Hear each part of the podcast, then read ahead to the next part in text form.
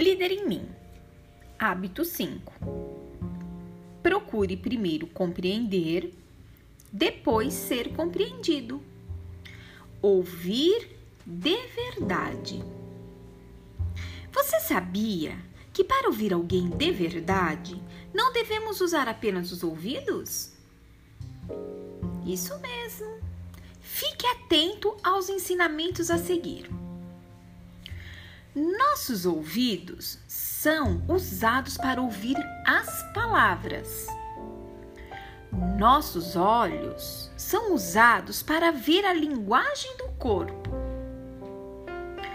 Nosso coração é usado para sentir as emoções.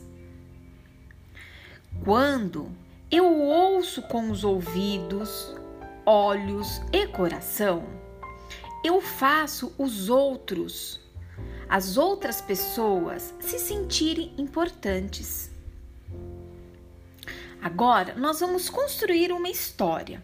Para isso, ouça as opções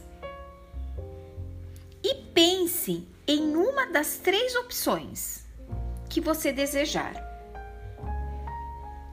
Você está lendo um livro. É a primeira opção. Assistindo a televisão. Segunda opção. Ou jogando videogame. Terceira opção. Alguém de sua família olha para você e diz que tem algo importante para lhe dizer. Então você